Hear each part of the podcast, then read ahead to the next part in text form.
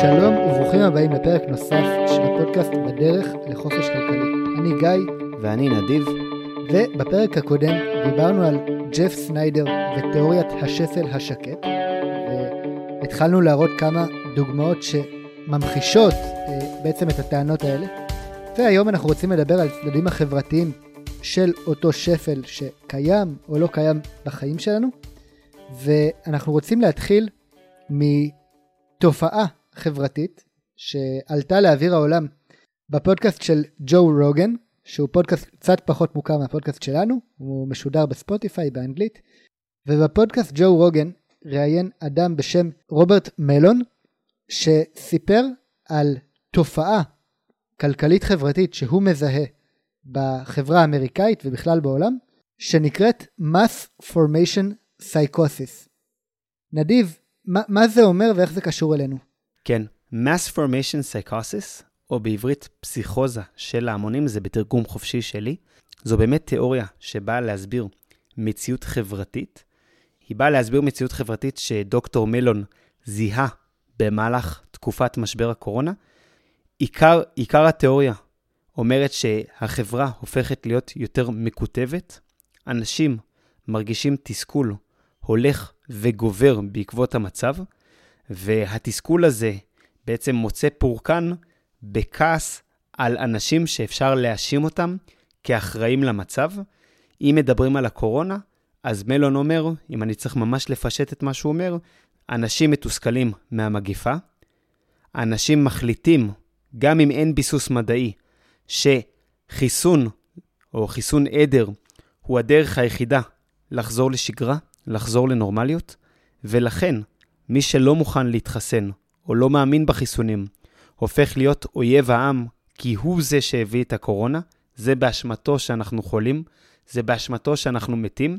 אני לא נכנס כרגע לדיונים המדעיים, אני בטח לא רופא ולא מדען, לדעת להגיד האם באמת החיסונים מונעים אה, התפשטות של התחלואה או לא, אני לא יודע, אני גם לא, זה לא מעניין אותי לצורך העניין של הפרק הזה, אבל דוקטור מלון אומר אמירה שבעיניי היא מעניינת, הוא אומר, תשמעו, התסכול הציבורי הזה, שמוצא פורקן במציאת אויב משותף של החברה, זה משהו שמאוד מזכיר את מה שהיה בשנות ה-30 בגרמניה, וגם שם הגרמנים הרגישו תסכול מאוד גדול בעקבות המצב שלהם, אם זה המצב הכלכלי, ההשפלה של הכניעה במלחמת העולם הראשונה, סוף המלחמה, ומה שבסופו של דבר הוביל למלחמת העולם השנייה, לעלייה של שלטון קיצוני, לשואה, לכל הזוועות שאנחנו מכירים.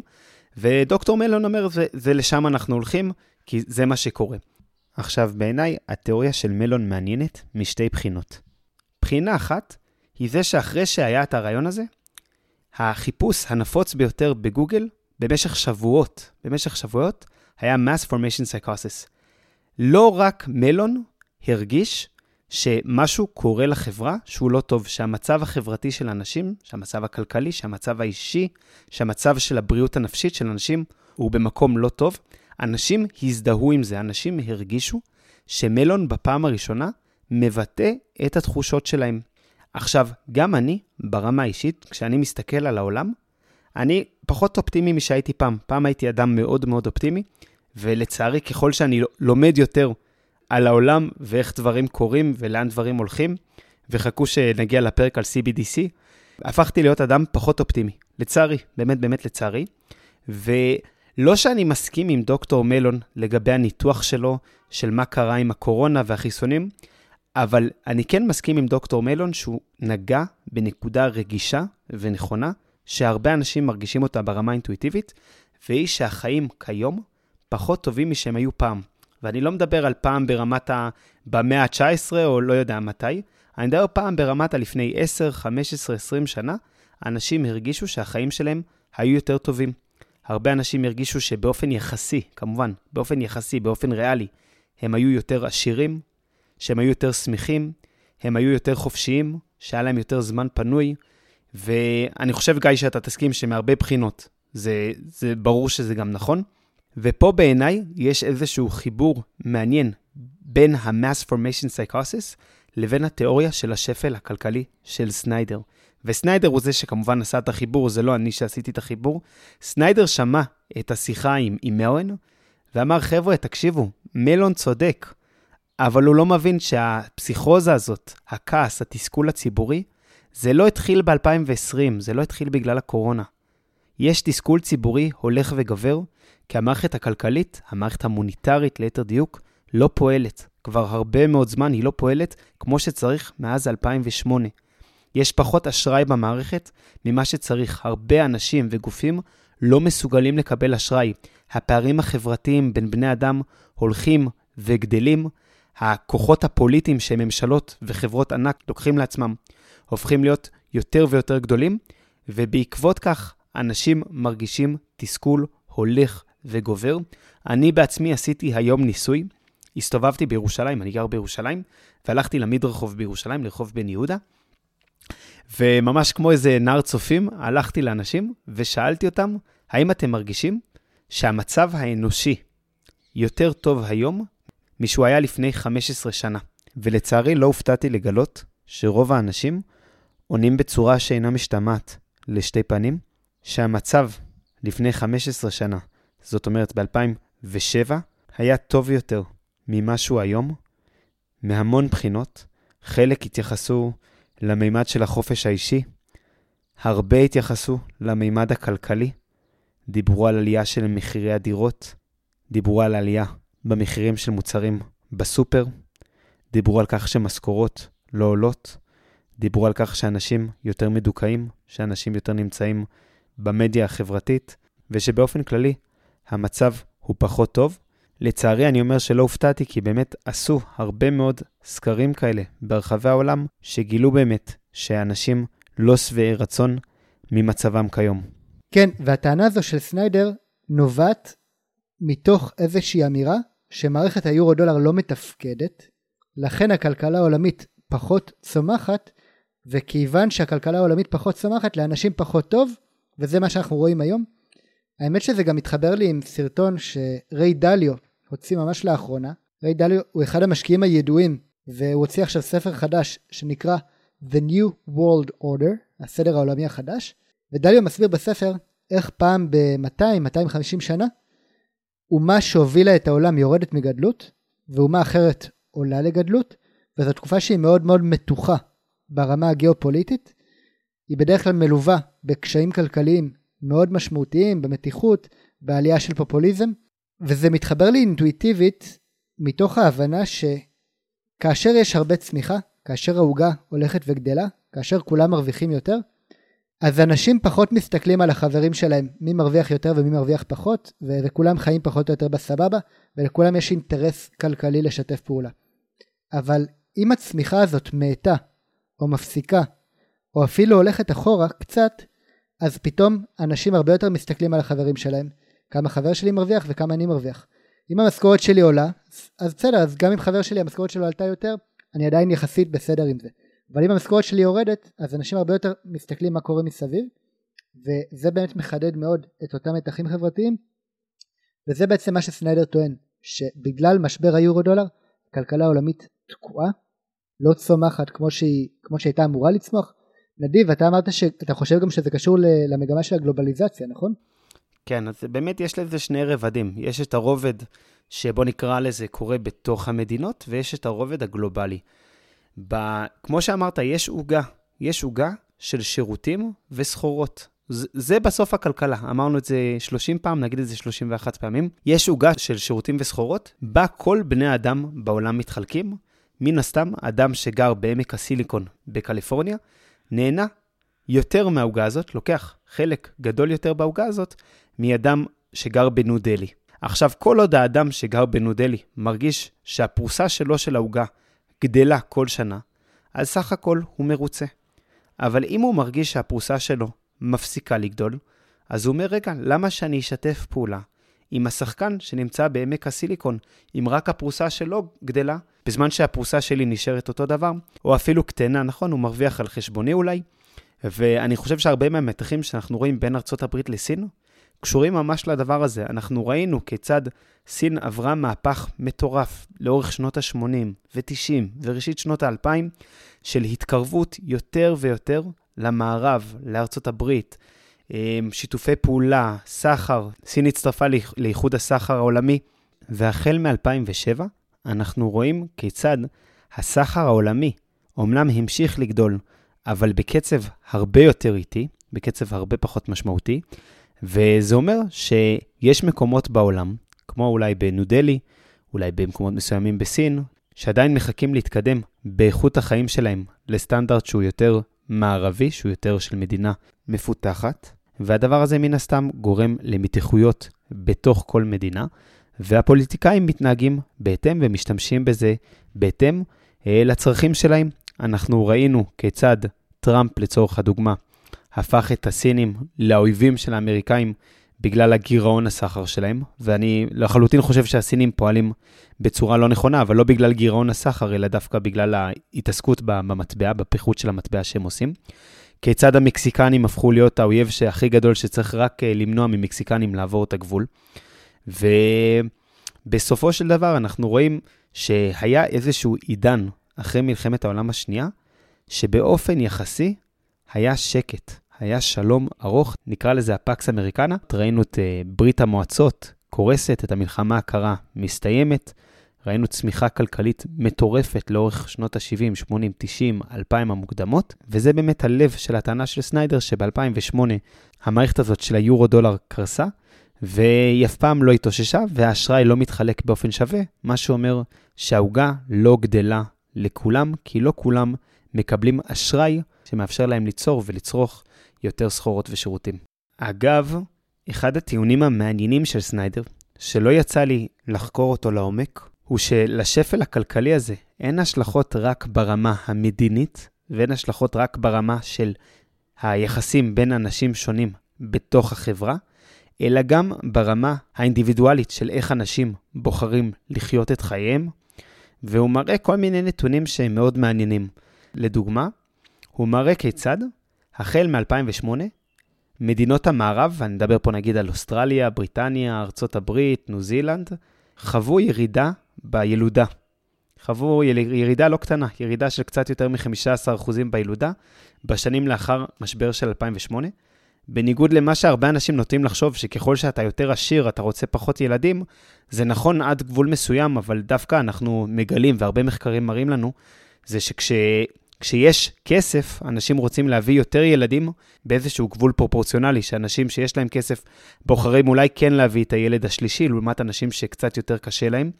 ראינו עלייה בדיכאונות, בעיקר אני מדבר בארצות הברית, דיכאונות, התמכרות לסמים, התאבדויות, כל הדברים האלה נמצאים בעלייה די משמעותית מאז 2008, וסניידר יגיד, חבר'ה, הסיבה היא סיבה כלכלית שמשליכה על המון דברים אחרים. כמובן שיש גם uh, השלכות של uh, מדיה חברתית, ברור שיש פה המון דברים, אבל ביסוד סניידר יגיד שהדברים האלה יושבים על המצב הכלכלי של אנשים, והוא גם מדבר על כך שתוחלת החיים שהיינו מצפים לראות שהיא תעלה כל שנה בצורה הדרגתית, כמו שהיא באמת עלתה לאורך שנות ה-60, 70, 80, 90, ראינו איזה משהו מאוד מעניין. בעשור שלאחר המשבר של 2008, ראינו עשור שתוחלת החיים ממש בקושי עלתה בו, לדעתי עלתה בכל העשור ב-0.4 אחוזים, כשיש שנים מסוימות שהייתה ממש ירידה בתוחלת החיים בארצות הברית. אני מדבר על השנים שבין 2014 ל-2018, שממש התוחלת החיים האמריקאית ירדה בכל אחת מהשנים האלה, ומבחינתו של סניידר אומר, חבר'ה, כל הדברים האלה קשורים לשפל כלכלי, ויותר מזה, אם נסתכל על הדאטה של השפל הכלכלי, השפל הכלכלי של שנות ה-30 בארצות הברית, אנחנו נגלה בדיוק אותו דבר. עלייה באבטלה, ירידה ביר... בילודה, יותר דיכאונות, יותר התמכרויות, יותר התאבדויות, ירידה בתוחלת החיים, ירידה של הריביות, המון דברים שאנחנו רואים בכלכלה שלנו היום, והוא אומר, חבר'ה, הדברים האלה היו בדיוק, זה בדיוק הנתונים שהופיעו בזמן שפל כלכלי, וזאת בדיוק המשמעות של להיות בשפל כלכלי. אני חושב שאני ברמה האישית לא יודע להכריע האם אנחנו בשפל כלכלי או לא, האם זה קשור למערכת היורו-דולר או אולי סיבה אחרת. ברמה האינטואיטיבית, מרגיש לי שהכלכלה במצב לא טוב, שהפערים בין העשירים לעניים הם גדלים יותר מדי, אני מרגיש שאנשים, בטח מה שנקרא מעמד הביניים, נדחק כלפי מטה. אני מרגיש שיש פער עצום בין היכולת של אנשים חזקים פיננסית לצבור עוד הון על ידי נטילת אשראי, לבין אנשים שלא יכולים לקבל בכלל הלוואות, בטח לא להשקעות, לא הלוואות משמעותיות. וברור לי בסופו של דבר שמציאות שבה רוב החברה מרגישה שהיא נשארה מאחורה, זו מציאות שהיא מסוכנת, היא לא בריאה, והיא דוחפת לעלייה של פופוליזם, של פתרונות פלסטר לא אמיתיים, פתרונות שלא נוגעים בנקודות השורש. זה ברור לי שזה יוצר שיח שהוא לא עמוק, שלא נוגע בבעיות השורש, ובעיניי זה באמת חלק מהחשש שלי לעתיד החברה. אין לי בעיה עקרונית, ברמה האישית, אני אומר פה את הדעה שלי, אין לי בעיה עקרונית עם זה שפערים חברתיים גדלים, אין לי בעיה שמיליארדרים יהיו יותר מיליארדרים ויותר טריליונרים הרבה יותר מהר ממני, ואין לי בעיה שאני אתעשר הרבה יותר מאנשים אחרים ש- שהם עניים יותר. כן, אין לי בעיה עם זה, זאת הגישה הקפיטליסטית. כל אחד ש- שירוויח בהתאם למה שהוא יודע לתת ויודע לייצר, ומי שעובד יותר קשה ויותר יעיל, שיעשה יותר כסף, ומבחינתי זה סבבה. הבעיה היא שכשפערים חברתיים הולכים וגדלים, זה כן גורם לאיזושהי תסיסה בקרב אוכלוסיות מסוימות שמתחילות לפתוח עיניים, והתסיסה הזאת היא בסוף היא פוגעת בכולם, גם בהכי עשירים וגם בפחות עשירים וגם בעניים.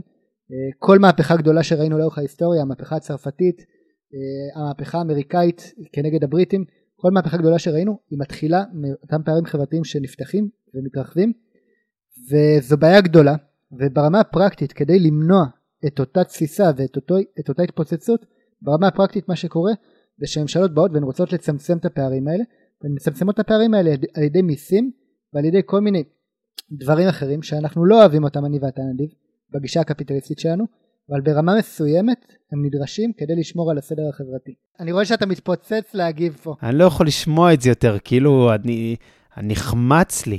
תשמע, אני מסכים איתך במאה אחוז שאין בעיה בזה שפערים חברתיים סתם ככה הולכים וגדלים.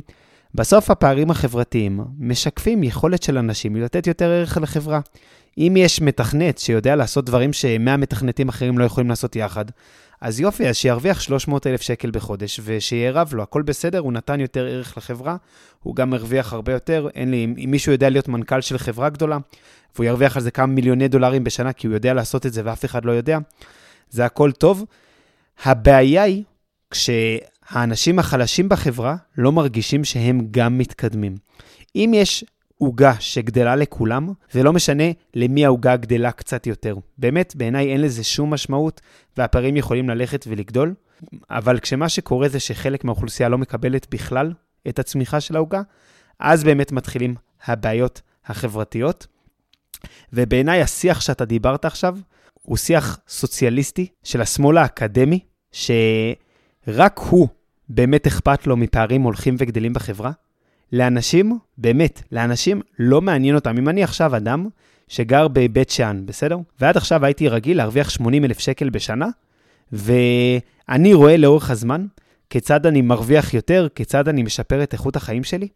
מה אכפת לי אם יש מישהו בעמק הסיליקון או בצפון תל אביב שמרוויח 200 אלף שקל בשבוע? מה זה מעניין אותי? מאיפה אני יודע על זה בכלל? איך זה משפיע עליי? כמה מניות יש לו? זה לא אכפת לי, זה לא משנה לי בכלל. זו בעיניי, ככה אני רואה את זה, זאת לא הבעיה. האקדמיה רוצה שנחשוב שיש איזושהי בעיה בפערים שהולכים וגדלים עם הזמן. זה, זה בעיניי לא הבעיה. וזה לא מה שמעורר מתיחות חברתית. מה שמעורר מתיחות חברתית, וזה המציאות של מערכת מוניטרית שעובדת בצורה לא הוגנת, ולא כולם מקבלים אשראי, רק אנשים מסוימים.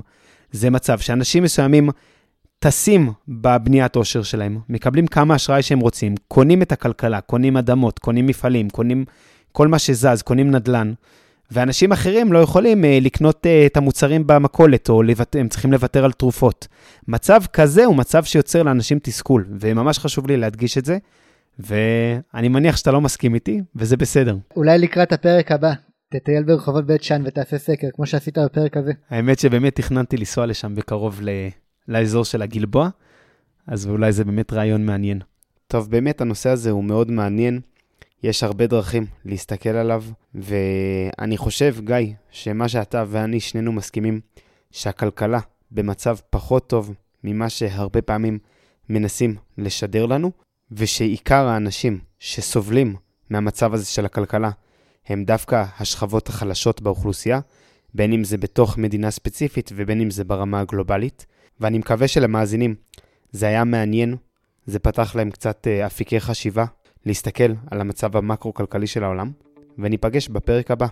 תודה שהאזנתם לפרק נוסף של הפודקאסט בדרך לחופש כלכלי. אתם מוזמנים לעקוב אחרינו בדף הפייסבוק, לשאול שאלות, להעיר הערות. איננו יועצים פיננסיים, ולכן יש לקחת כל מה שנאמר בפודקאסט בערבון מוגבל. אנחנו בסך הכל משתפים אתכם בדרך שלנו לחופש כלכלי. בהצלחה.